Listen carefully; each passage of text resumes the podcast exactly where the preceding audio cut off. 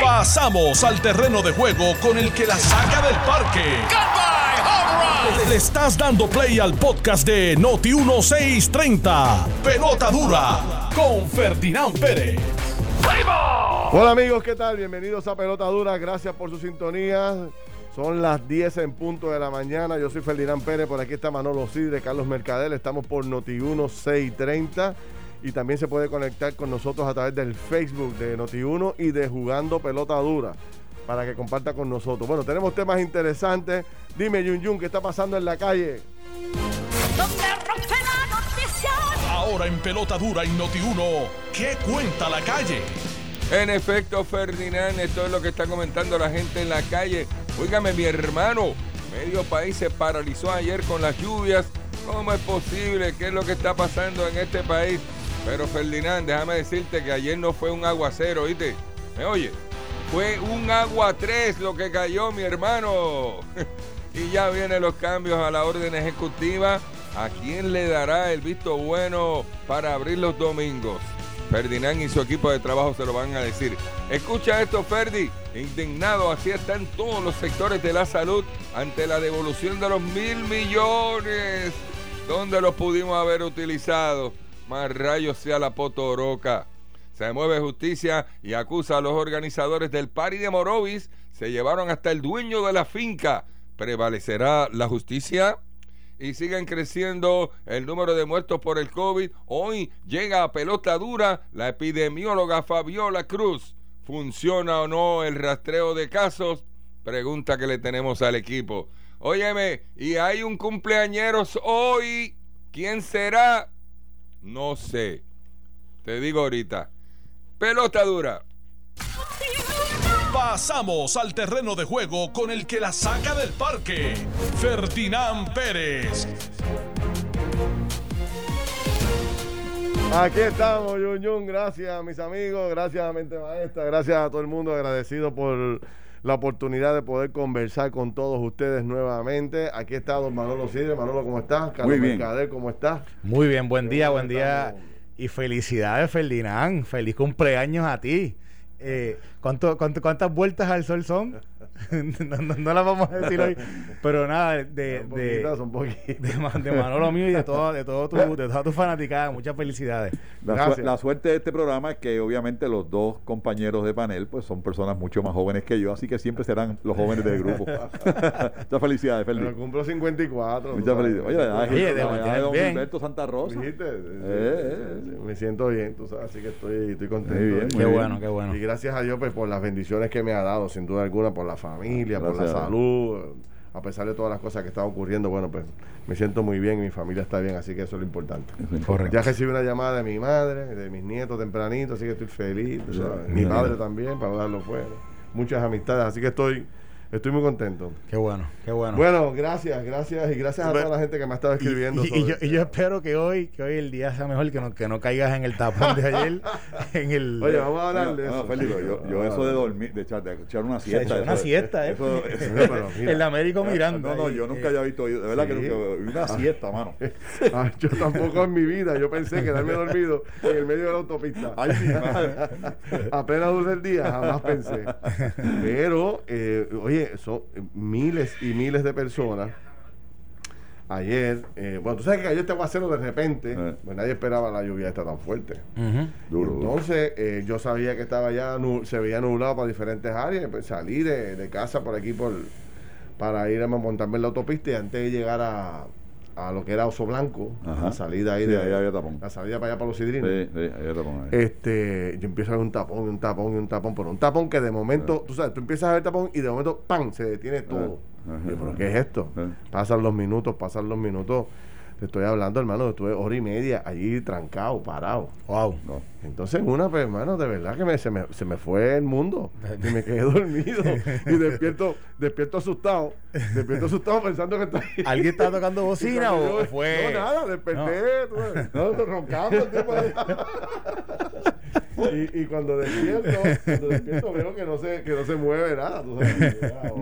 nunca me había quedado dormido en la autopista. Pero eh, cuando me fijo, yo digo, bueno, pero ¿qué será el tapón? Porque tiene que haber algo más, más que grande para que estuviera tanto tiempo detenido el expreso. Cuando chequeo, que finalmente empieza a moverse, es que el agua empezó a bajar. Es que llovió tanto que de momento uno de los badenes que tiene este la, la famosa autopista se llenó como de tres o cuatro pies de agua. Y entonces los cajos definitivamente no podían pasar.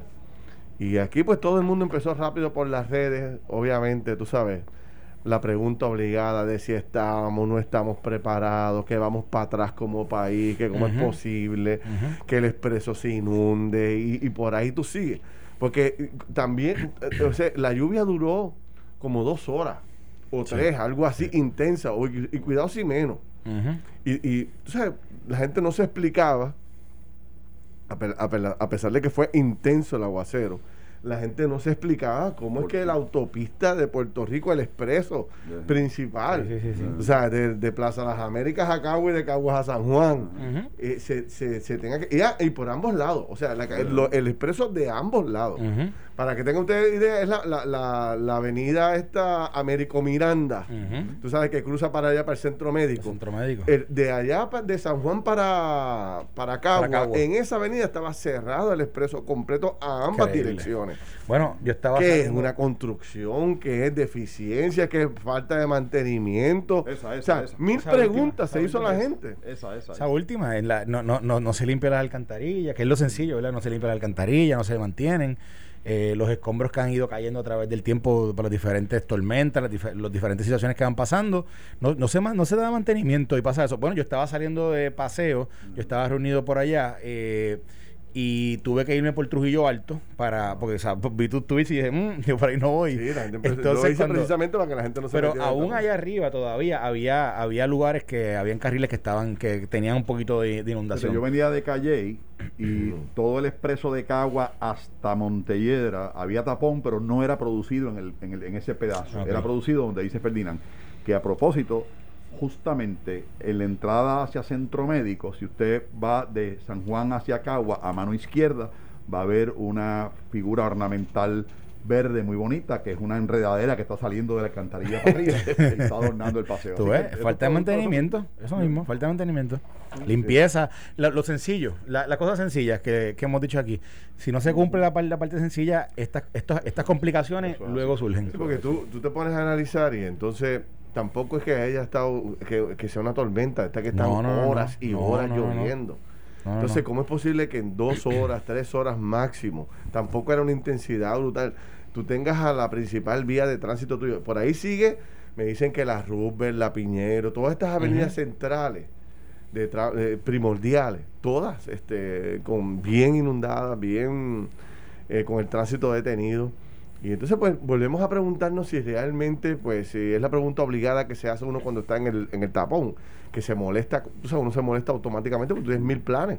Seguro. Este, y entonces, bueno, pues uno allí en medio del tapón dice, "Usted, pero de verdad que nosotros vamos para adelante, estamos progresando en un área como país, que ni siquiera un- una cosa que es tan básica, carretera no la puede atender adecuadamente. Pero- y pero- yo no sé si es la... Tú sabes que también hay una construcción bien grande aquí Sí, mismo. sí, sí, que no sea que ese sedimento o el cemento o la No, piedra no, o la gravilla no, está inundando. No, sé. que no. No. Ferdinand y, y, y Carlos y amigos que nos escuchan en Pelota Dura en Noti1. ¿Cuándo ustedes han oído a un candidato a una posición política hablar del tapón, del costo del tapón? Nunca, nadie. ¿Ah? ¿Cuándo Nadie. usted ha oído hablar de la, del costo de la falta de alumbrado? ¿Cuándo usted ha oído hablar lo que nos cuesta a nosotros los empresarios distribuir la mercancía en Puerto Rico en horas picos? Yo, hay veces que nosotros pudiéramos entregar de, de noche 10 o 12 o 15 entregas. De día a veces son 4. El tapón. el- entonces- No, y el empleado se fatiga porque, oye, me, montaban un tro en un tapón, aunque tenga aire acondicionado, hermano. Óyeme, no es fácil. No, y no no, Pero no, nadie pondera cansas. eso, eso no lo llevan a costo.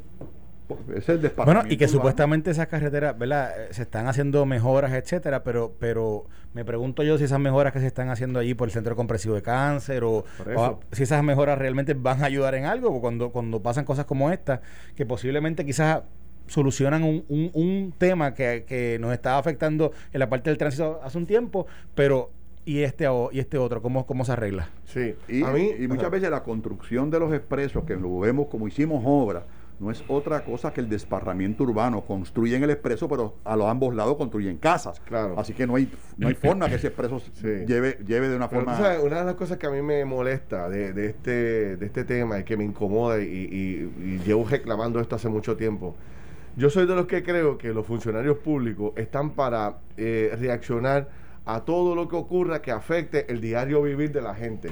O sea, si ocurre algo que impide la movilidad, que trastoca el diario vivir, alguien del gobierno debe lle- a- a- a reaccionar y decir, mire, el expreso se detuvo, se inundó por X, Y razón. Eh, pasó esto, pasó esto otro, no se limpió las alcantarillas, lo que sea, las razones que sea. Pero que tú puedas tener como ciudadano aclarar la duda de que si es que vamos para atrás como país o es que realmente hay una deficiencia o la construcción que se está haciendo está afectando algo.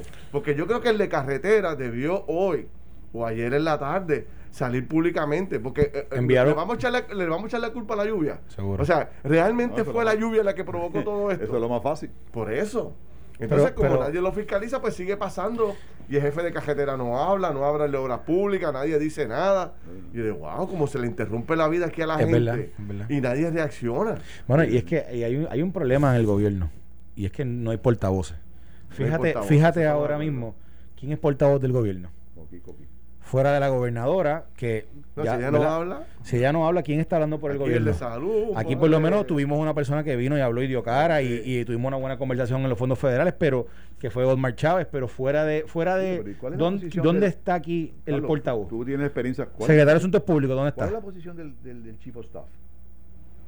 Porque el Chief of Staff es el, es el manager del país. Es lo para que la, para que Sí. la señora gobernadora pueda gobernar. ¿Cuál es? el- Yo, este señor, yo nunca lo he escuchado. No, no, yo creo Si que yo lo él, escucho en una entrevista, yo no conozco el No timbre sé de voz. ¿Cómo es que se llama él? Este? eh, Pavón Valle, Pavón Antonio, Valle. el licenciado Ant- Antonio Pavón Valle. Es el primer, es el primer secretario de la gobernación, que es el chief of staff de todo el gobierno, que no habla públicamente. No habla, bueno, después de que No habló. ¿te acuerdas que habló aquella vez cuando salió lo de la investigación del, del despido de la exsecretaria de Familia?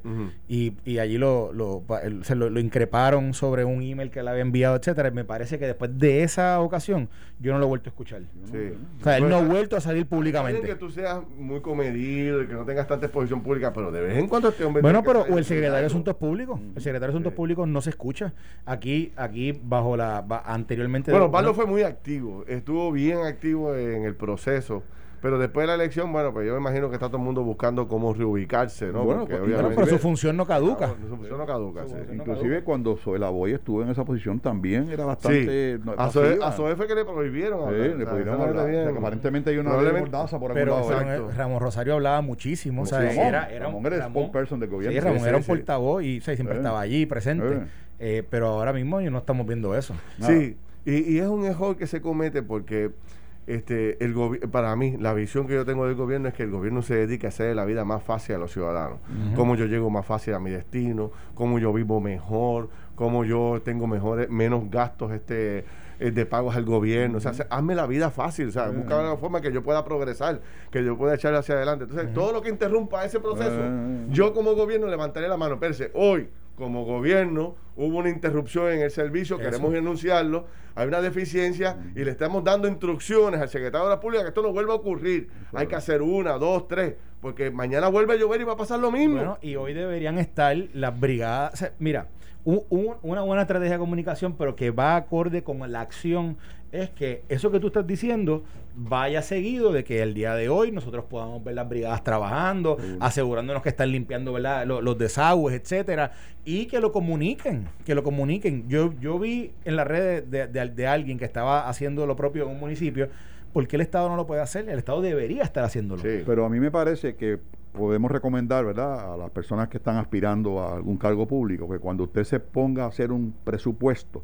tiene que hacer un set aside de los costos del mantenimiento de esa obra, de manera tal que usted reserve ese dinero por un periodo de tiempo, garantizando que se cuide. Aquí se hizo el expreso, se gastaron dos mil y pico de millones de pesos y no se reservó un centavo para eso, y se sacaba de presupuesto general todos los años. Sí, pero también le voy a decir algo. Aquí Carreteras ha sido una de las agencias que más dinero ha recibido Oh, sí. eh, de fondos federales. Oh, sí. Eh, y máxime, bueno, yo, yo tengo que decir esto. Posterior al huracán, de parte de Transportación Federal, Ferdinand, el dinero que ha recibido carretera, Carretera. a través, no tan solo a través de FEMA ni eh, dinero directamente de la agencia para atender cosas críticas, ha sido una ¿Y buena qué se está cantidad. haciendo con ese dinero? Yo O sea, no sé, yo- no yo- sé. si yo sería fuera- bueno que el secretario diga. Mira, con eso que tú acabas de decir, esto es para el secretario, no menos de una vez al mes. Estar presentando eso públicamente, a presentando los adelantos. ¿Cuánto llevamos en esta construcción de Caguas a San Juan? Por Cuatro años. Cuatro años. Entonces no termina, no se ve la luz al final del túnel, se ve que ha avanzado. Pero ¿por qué tú no te sientes y le haces un reporte al país? Mire, estamos en el 80% de la construcción de este proyecto. Muy pronto, eh, 200 mil personas que transitan por ahí diariamente tendrán X beneficios. ¿Qué sé yo? Oye, eh, vamos a hacer, vamos a recrear que estamos en un proceso de, de progreso en el país, pero nadie dice media palabra que tú puedas decir la verdad. Es que cuando este expreso termine, No, no, el, eh, yo voy a tener una vida más fácil, voy a llegar más rápido a San Juan, este, no sé. Pre- preséntame la película, hermano, enamórame. O sea, ilusioname de que vamos a un país de progreso, pero nadie habla, No, no. nadie Oye, dice nada. Y, fíjate que nota, y esto un poco, un poco aparte de lo que estamos hablando sobre el tema de los mantenimientos y las carreteras y las inundaciones y la lluvia y, la excu- y las excusas. El, el Centro para la Nueva Economía eh, hoy publicó, eh, todos los jueves ellos publican un resumen de varios, varios issues específicamente federales. Y habla de que eh, la ley CARES, que otorgaba 1.200 pesos por persona y 500 pesos por hijo, lo que pretendía es que la gente lo gastara, lo gastara rápido para mover la economía. Claro. Así que nosotros cumplimos con esa parte en Puerto Rico. Pero en Estados Unidos, miren esto qué detalle más interesante. El 40% de ese dinero se utilizó para pagar deuda. De los ciudadanos. El, de, de cada uno que lo recibió. Ajá. El 30% se utilizó precisamente para ahorrarlo.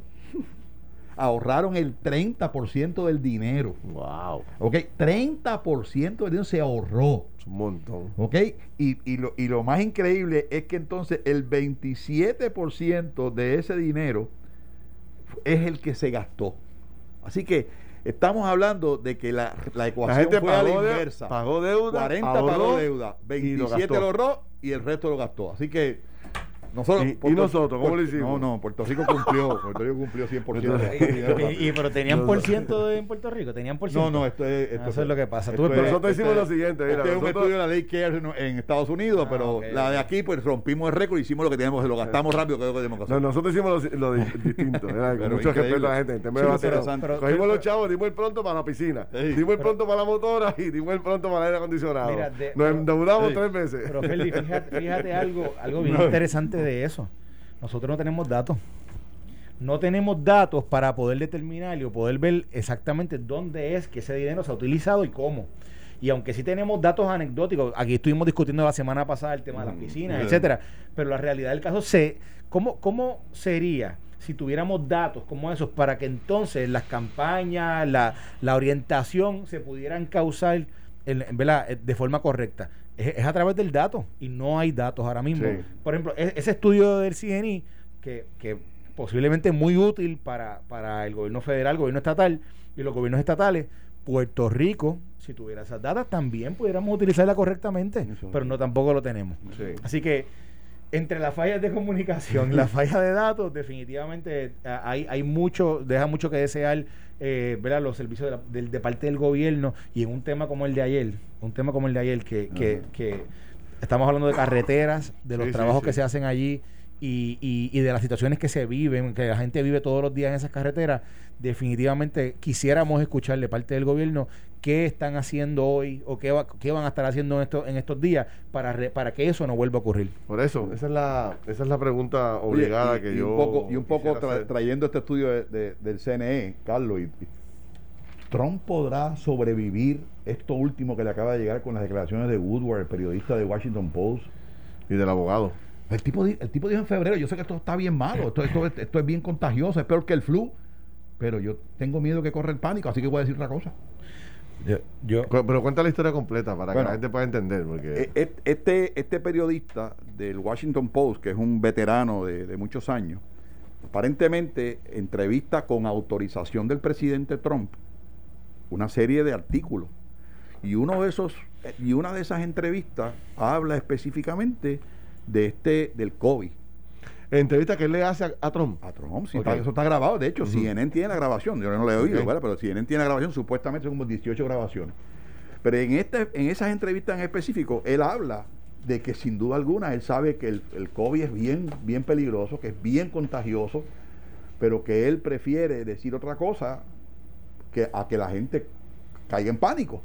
Hermano mío, llegamos a 200 millones, 200 mil muertos ya mismo en Estados Unidos. Correcto. 6 millones de contagios. Vamos a hablar de eso, vamos a hablar de eso. Tengo una corta pausa. Cuando regresemos, cogemos ese tema y también se incorpora la epidemióloga, que es la que nos puede poner al día sobre si de verdad se está haciendo el contact tracing o no se está haciendo a través de Puerto Rico. Venimos rápido. Estás escuchando el podcast de Pelota Dura, en Noti1 con Ferdinand Pérez. Bueno, regresamos a Pelota Dura, señores. Qué buena conversación tenemos fuera del aire. Mire, eh, oye, eh, hay un tema que yo quisiera que toquéramos ahora. Tenemos pendiente lo de Clemente, que esto no ha terminado. Y, y, lo, de, y lo de Trump también, que y lo de Trump, que lo trajiste ahí. Pero hay una llamada telefónica que yo quisiera que tomemos rápido, porque la persona con la que vamos a hablar nos puede ayudar un poco a entender todo lo que está pasando sobre el tema del COVID en estos momentos, que ya llegamos a las 500 muertes y hoy se anuncian números que son espeluznantes. Está con nosotros la epidemióloga Fabiola Cruz, que tiene a su cargo básicamente todo lo que tiene que ver y desarrolló el sistema de contact tracing para todos los municipios, eh, municipios de Puerto Rico. Fabiola, ¿cómo está? Saludos, Ferdinand. Todo bien, gracias a Dios. Con mucho trabajo, pero qué bueno que estoy acá con ustedes. Gracias. Aquí está Manolo Cid, está Carlos Mercader y queremos conversar contigo este, sobre todo lo que está ocurriendo. Eh, mañana, hoy, hoy hay anuncios importantes donde la gobernadora va a anunciar una flexibilización de la, y apertura de múltiples sectores económicos de Puerto Rico. Y entonces, y por un lado vemos cómo se sigue incrementando las muertes y, los casos. Tengo una pregunta sencilla. Estas últimas dos casos de muerte, eh, entre ayer y hoy, hay cerca de 25 muertes aproximadamente, 25, no me acuerdo el número exacto. Correcto. ¿Esto, ¿Esto es de dos días o esto es producto de muchos días? No, esto es producto de varios días. O sea, aquí se tiene ese ese atraso en lo que es el reporte, en lo que se investiga las muertes para nosotros poder obviamente determinar si son muertes confirmadas o si son muertes probables. Así que es de varios días como quieran, pues obviamente son, casi 25 vidas que definitivamente impactan, mucho. ¿Cómo, ¿Cómo les va al gobierno y a los municipios en lo que tiene que ver con el, con el rastreo, que era lo más importante? Cuando vemos la data, sale a relucir que, bueno, pues que es en las actividades familiares donde mayor cantidad de contagios se está dando y también en los trabajos. Háblame un poco de eso. Pues mira, eso es lo más preocupante, porque cuando estuvimos en junio, eh, principios de julio, en la mayor cantidad de los brotes que se describían, porque todavía no teníamos un sistema que pudiese este, traernos un poco más de información, pero la mayor cantidad de brotes que veíamos en, la, en las redes sociales y en las noticias eran brotes asociados a viajeros. Entonces, pues ya hemos visto cómo va cambiando esa tendencia y cómo ahora, pues ya los brotes son asociados a actividades familiares en las que no habían viajeros eh, y en el ambiente laboral. Este, que aquí pues también puede contribuir muchos otros factores, por ejemplo en las fábricas de textiles que tuvimos tres brotes en fábricas de textiles, son ambientes que se prestan eh, por el calor que hay, por la naturaleza. Por ejemplo, si una mascarilla se humedece, pues ya baja esa efectividad. Así que esto también va, va de parte de, de esa de, de esa seguridad en el trabajo. Este, aquí entran los, los higienistas e industriales que son bien importantes en estos análisis también, que sería bueno traerlos a colación eh, los cuarteles, la policía, que son personas que están expuestas, hospitales también. Eh, y pues definitivamente la parte de, los familiares pues sí nos afecta nos está afectando muchísimo porque aunque alguien de la familia se pudo haber infectado en cualquier escenario y eso es lo, lo, peculiar de una transmisión comunitaria, que no sabemos en dónde se está infectando realmente ese caso índice, porque cuando vamos a la entrevista tenemos múltiples escenarios. Fui a dos restaurantes, fui al centro comercial, este, estuve en otras actividades familiares, trabajo, eh, y obviamente sí, esa persona viene infectada, pero las familias también estamos bajando la guardia. Dame- dame es un- cuando estamos en confianza. Dame un ejemplo de cómo se hace ese contact tracing. O sea, de- de- yo llego, supongamos que llego yo de Estados Unidos o, eh, no sé, dam- dame un Tú ejemplo. eres positivo acá. Dame un, dame un ejemplo.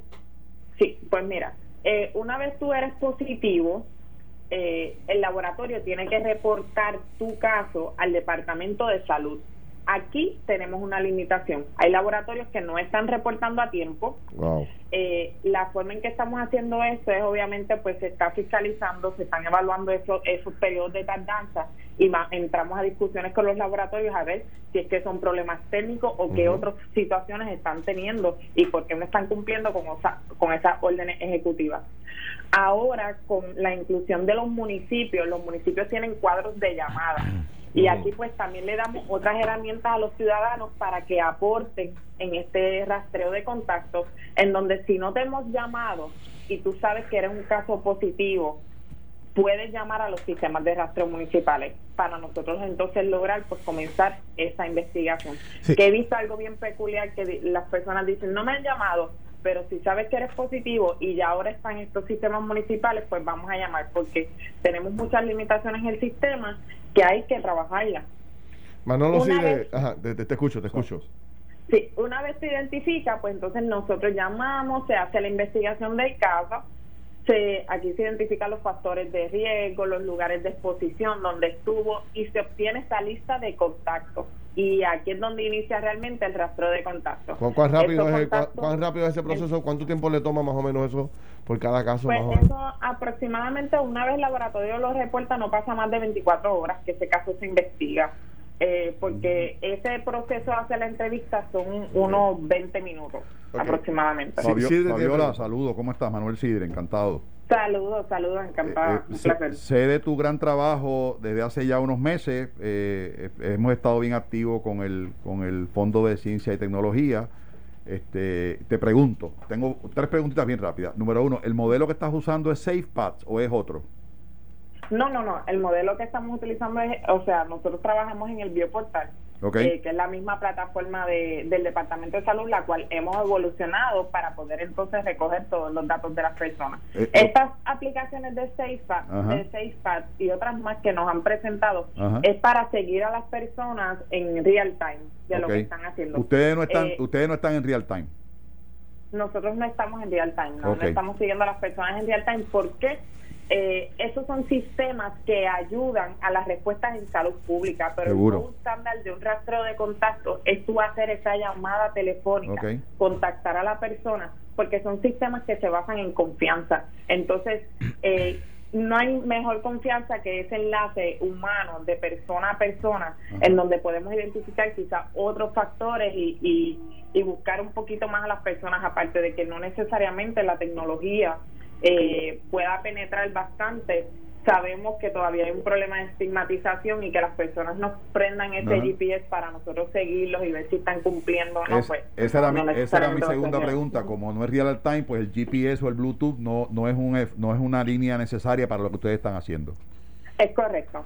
Te- la segunda pregunta. El, los funcionarios de salud hablan de que ya hay 65 pueblos envueltos en este proceso. ¿Es en el mismo de ustedes o es otras iniciativas parecidas? No, 75, 75. 75 ya, ok. sí. ok. Sí, es en este mismo proyecto. Sin embargo, eh, el proyecto todavía no está implementado completamente. El proyecto está implementado en aproximadamente 57 municipios, Eh, lo cual todavía nos queda. Por eso es que yo levantaba siempre la- las alertas de que no abrieran tanto el país sin tener un sistema Perfecto, todavía que pudiese responder a los brotes. Y pues lamentablemente sí, llegamos a este marco de transmisión comunitaria, pero es importante que se permita el espacio de terminar de implementar esto. Y, y lo tercero, y me gustaría que, que, eh, eh, que nos hicieras un llamado, ¿verdad? Hay tres componentes muy importantes en este esfuerzo que para mí es vital para poder identificar contagios y atacarlos a tiempo. Número uno, el laboratorio. Es importante que, que- envíe la información a tiempo. Eh, las autoridades que están detrás del esfuerzo, que en este caso tú has sido pionera y, tienes mi mayor admiración. Y lo tercero es la parte del ciudadano.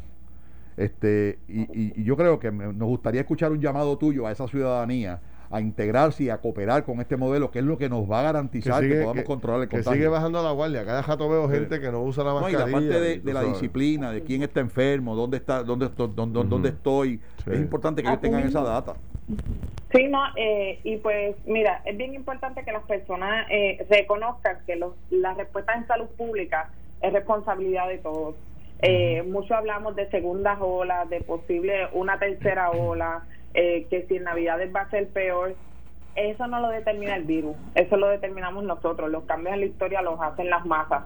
Eh, nosotros acá, pues obviamente en el Departamento de Salud, las distintas iniciativas podemos estar creando muchísimos programas pero si las personas no colaboran con el mismo, no vamos hacia ningún lado. Sí, que no, es, que no es, Exacto, que no es solamente el distanciamiento, el lavarse las manos, y ponerse la mascarilla, es cooperar con la información para que el Estado tenga toda la información y podamos identificar las áreas Mira, y, y, hablando hablando de información, hablando de información, Fabiola, el, el doctor José Becerra, epidemiólogo retirado del, del CDC, dice que los últimos datos que se han publicado esta semana son del 21 de agosto. Entonces, dice que eh, o entiende que estamos muy retrasados en la información que se está publicando. Y mm, tengo dos preguntas en base a esto. Uno, ¿es esa la información que se está, que se está utilizando para tomar decisiones, como por ejemplo lo que se va a anunciar hoy en la, en la, en la orden ejecutiva de la gobernadora? Y dos, ¿es, esto cierto? ¿Es veraz? ¿Estamos realmente atrasados dos y tres semanas en cuanto a la información que estamos, que estamos viendo hoy día? Pues mira, la información que nosotros presentamos obviamente está dependiente, es tan buena como el input que nosotros le estamos poniendo. Entonces, si yo te digo que hay un retraso de laboratorio de 10 días en promedio, que yo te tengo casos que todavía los 30 días el laboratorio nunca los reportó, no los había reportado. Si yo te doy los datos de esta semana pasada, es posible que veamos unas tendencias en disminución o, en o que se mantiene la tendencia. Sin embargo, en tres semanas eso me puede representar un pico nuevo, porque entonces sí llegaron los casos de esta semana. Eh, yo que quiero llevar el marco más conservador, obviamente que teníamos hasta agosto 21, yo entendía que pues habíamos recibido la mayor cantidad de datos ya suficientes para presentar el marco real en ese periodo. Y ahora, obviamente, según los laboratorios, el sistema, yo tengo los datos todos los días, porque tan pronto los epidemiólogos llenan las entrevistas, eso llega aquí al sistema. Y, y, se, eh, y, se, y se, sube rápido, el dato sube, se, se, se publica inmediatamente. Inmediatamente. Ah, eh, el dato lo tenemos nosotros acá real time. Eh, pero sí, definitivamente con esos datos hay que trabajarlos y según podamos ir cortando ese periodo de, de publicación, eh, pues no, de, de, reporte de los laboratorios, pues así mismo podemos ir acortando el periodo de, de eh, publicación. Eh, estamos hablando más con eso. Estamos hablando con Fabiola Cruz, que es la persona que está a cargo de todo lo que la epidemióloga que está a cargo de todo lo que tiene que ver con el rastreo en los municipios en Puerto Rico. Ahora, una, hay algo que tú estás planteando que, que me llama la atención en la conversación que tienes con Carlos. O sea, que hay laboratorios que que toma 10 días en enviar la información, ¿hay algún tipo de incumplimiento ahí? ¿Se le puede requerir a esos laboratorios que sean mucho más eficientes? No sé, o eso, cada, cada, cada, laboratorio entrega eso cuando entienda, cuando lo pueda no, hacer. No, no, hay, hay un incumplimiento. Se supone que tienen 24 horas para reportar esos laboratorios. ¿Y si no lo hago, qué pasa? Los laboratorios positivos y 48 eh, horas para reportar los negativos. Si no se hace, entonces entran en sanciones. Ahora, con la suma de los epidemiólogos municipales, esto se está fiscalizando aún más. ¿Por qué? Porque nos están llamando casos positivos y cuando entramos al sistema del bioportal, el laboratorio no está reportado. Y aquí entonces ya la división de SARAS ha entrado a, a realizar las investigaciones y entonces a trabajar con estos laboratorios, eh, ya sea implementando las sanciones o, trabajando con el sistema. Y Fabiola, ¿tú tienes, tú tienes conocimiento de, de si, se han, si se han dado sanciones o no a esos laboratorios? Eso es Porque ah, el... Yo entiendo que sí, Sara ha trabajado ya, ya O sea, o sea, se ha corregido el, el, el, tema, más allá de una sanción, es se, ha se está corrigiendo esto de los laboratorios que han estado en incumplimiento. Claro, sí, y, el periodo ha disminuido. Antes, 10 días eh, es lo mejor que hemos tenido, o sea, antes, en los meses anteriores, se podía demorar mucho más. Mira, Fabiola, una pregunta específica. Tú sabes lo que es el programa Safe Pass, ¿verdad? Sí, es correcto. Ok, y eso, eso tuvo una implementación que, en base a lo que yo he leído, dicen que fue una implementación exitosa en, New York, en Nueva York. te pregunto, ¿por qué en Puerto Rico eso no se ha implementado? Yo entiendo que SafePads, eh, yo sé que lo están trabajando para entonces implementarlo también, se ha trabajado también con la, con la organización de Foundation y el Departamento de Salud, los están evaluando, pero como yo te digo, SafePads eh, y todas estas aplicaciones son sistemas de ayuda y de soporte cuando tú tienes un sistema bien implementado ya de rastreo de contacto. ¿Por qué? Porque te libera también de carga. Nosotros tenemos SARALERT y SARALERT sí ayuda muchísimo en el rastreo de contactos porque hay veces que luego de ese primer contacto, si la persona decide eh, que solamente le hagas el tracking de los síntomas por texto, pues tú simplemente lo, lo, lo registras en SARALERT y el mismo sistema pues le hace ese tracking, que es el sistema que tenemos para los viajeros. Fabiola, la gente me está preguntando que qué está pasando en el aeropuerto nuevo. O sea, todavía seguimos con las medidas de, de seguridad en el aeropuerto y, y, la información que se le toma a esas personas que llegan desde los Estados Unidos, si llegan de lugares eh, eh, que, que ya hemos marcado como lugares de mayor cantidad de contagio, ¿hay algún tipo de rastreo particular o no?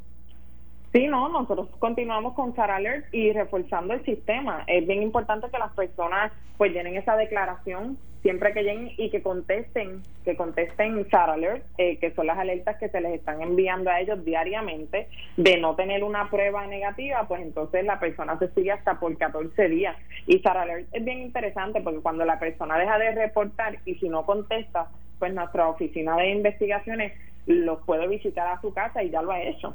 Si yo este, llego, si yo llego al aeropuerto y no tengo la prueba que demuestre que soy, que me, que me hice la prueba y que soy negativo, entro automáticamente a la cuarentena, ¿correcto? Es correcto. Y, y, ustedes le dan ese seguimiento que se supone que se le dé a la persona cuando llega y lo llaman y, y todo este tipo de cosas para que esté realmente en cuarentena. Es correcto. El seguimiento se hace a través de Star Oye, y una pregunta, hablando, hablando de los muchachos, por ejemplo, de Morovi, con la fiesta esta de Morovi, bajo el, bajo el, bajo el programa este de rastreo, es, e, esa gente que vino, que vino exclusivamente a ese evento, estaban, estaban bajo, bajo, bajo este, bajo este seguimiento que se supone que se le estuviera dando en el aeropuerto. Pues mira, ese campo yo no lo trabajo, sin embargo, y ha salido este públicamente que ellos han mentido también en esa declaración jurada. ¿Que mintieron? Esa declaración, sí. Entonces, pues, eso eso pues conllevará mm. otro, otras sanciones en esas investigaciones que se están realizando a cargo de Jesús Hernández. Pues fíjate que esta mañana estaba escuchando un análisis sobre eso y estaban diciendo que no había base legal posiblemente para procesar los pues arrestos, etcétera, pero si mintieron una declaración jurada que, es un documento público, eh, es definitivamente un delito. Mira, Fabiola, para terminar, este, ¿cuánto tiempo más necesita el gobierno para tener un rastreo de primer orden? O sea, ¿cómo tú te sientes con lo que están haciendo? Yo sé que tú me dices que eh, eh, están, están adelantando, pero me imagino que pueden hacer mucho más y que puede ser mucho más efectivo, ¿correcto? Sí, no, claro que sí. Aquí es, entran los procesos ya de contratación. Los municipios ya tienen el dinero, que muchos se me han retrasado en esos procesos más, un poquito más burocráticos de contratación y compras de equipo que necesitamos acelerar en este campo. Yo recuerdo, Ferdinand, cuando estaba con ustedes, que dije, esto en un mes tiene que estar listo. Claro, en tres días yo lo, yo lo pude hacer en Villalba. Pero hay otros complejos en distintos eh, municipios que pues obviamente se trazan. Eh, luego de salir de esa burocracia de poder eh, pedirle el dinero para distribuirlo a los municipios, pues ahora me encuentro con esa parte de la contratación en los mismos. Así que yo hasta ahora han hecho un trabajo excelente los que están eh, y pues espero que, que no se demore mucho más. Fabiola, ¿cómo compara el Behave de Villalba con otros pueblos? Pues mira, los pueblos, es bien interesante que los pueblos que comenzaron una respuesta conmigo en ese momento en marzo gozan de unas incidencias bajas de, de 5 por cada 10 mil en agosto. Sin embargo, los municipios, municipios por ejemplo como Morovis que no está, San Juan, Bayamón entró al... San Juan no está. Imagínate San Juan. Montaron, su cosa aparte ellos. No, no, ellos no tienen contrato. ¿No tienen? No, San Juan no tiene. Que no tienen. Pero ellos reciben fondos para eso o no? Bueno, pero no. No, bueno, no, del proyecto mío no tienen los fondos. Ellos entienden que ellos tenían un sistema de rastreo. Yo no tengo datos del mismo. Pero pues del proyecto mío, aunque yo sí pedí los fondos para San Juan y están disponibles, pues ellos no, no entraron en el mismo. Y entonces pues las tasas de incidencia comparando eso con Villalba y otros pueblos pequeños como Morovis pues tienen unas tasas de incidencia mucho más altas. Así que aquí vemos la importancia de haber establecido estos sistemas a tiempo, porque es algo que influye en que nosotros pues podamos darle paso a la economía, a la educación y a otros sistemas. Fabiola, y según tu conocimiento, ¿cuántos epidemiólogos tiene el Estado trabajando para ellos? No por contrato, sino como staff del Estado. Eh, a, nivel del Departamento de Salud, yo estimo que hay sobre 50 epidemiólogos. Ah, pero, ok, muy bien. Está bien. Bueno, Fabiola, no tengo más tiempo, tengo que ir a la pausa. Fabiola. Pero hay mucha gente, mucha gente, chequéate bien eso del aeropuerto, porque hay mucha gente reaccionando en las redes de que lo del aeropuerto llegó familiares, no lo han llamado, no ha pasado nada. Dale, tírale un ojo a eso. Sin embargo, en la tabla que se hizo, el, el, grado de contagio en, en los puertos es un 3%. Exacto, exacto. Bueno, claro, y mi llamado que, que participen, que participen de las iniciativas y, y pues hagamos una sola respuesta. Pues gracias, Fabiola. Seguiremos hablando. éxito. Que sigas mejorando tu estructura operacional ahí. Esto fue el podcast de Noti1630. Pelota dura con Ferdinand Pérez. Dale play a tu podcast favorito a través de Apple Podcasts, Spotify, Google Podcasts, Stitcher y notiuno.com.